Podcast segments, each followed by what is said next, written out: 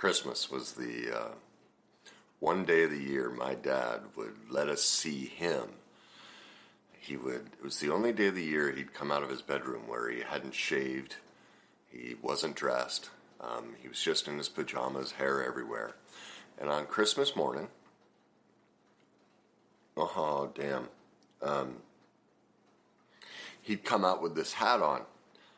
When I was in like uh, third or fourth grade, I had this made for him. It says Pops. And well, I could never get my dad to understand me and love me. He always wore this hat.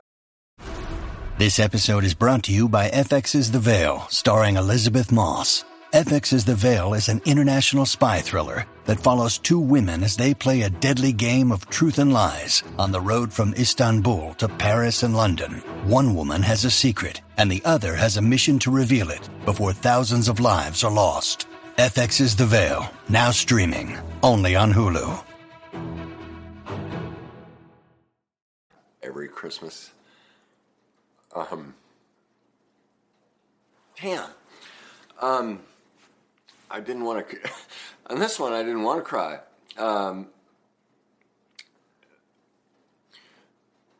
but it it was always, as I've talked before, Christmas is very special in our house, and so you know it's kind of funny. I, I woke up this morning and I was like, you know, all you ever wear is suits. I mean, I love to dress. I love clothes, but maybe sometimes I'm kind of like my dad and a little closed off and don't recognize it.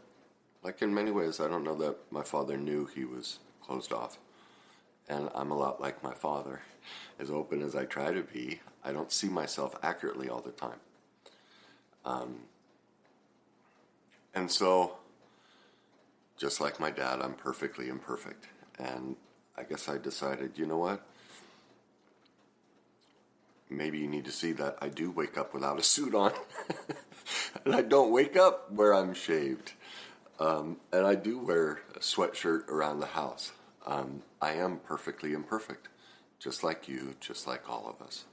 We are all in this together. Um, just because I like fashion and I like suits um, doesn't mean I'm perfect or have figured life out. I have a pretty good idea of what makes life easier. And after decades of struggle and pain, I now pass on what I've learned to those that want to learn. I know this that those who decide that they want to learn how to make peace with being perfectly imperfect, the things I teach work. I've never seen it not work if somebody does the work. And I get a lot of joy out of that because it's the, as I teach about this stuff and talk about it and share how perfectly imperfect I am, I feel peace. And I think that's what we're all looking for, like especially around the holidays. Like this is the most toxic time. We're all back around our families where all of our pain originated. And I think on a day to day basis, all of us are looking for peace. Well, that's what I found. And I know when my life isn't peaceful, I know exactly why. I know exactly where to look and I know exactly what to do. To me, that's wow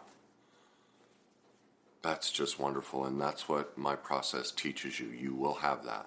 And I want people to have it.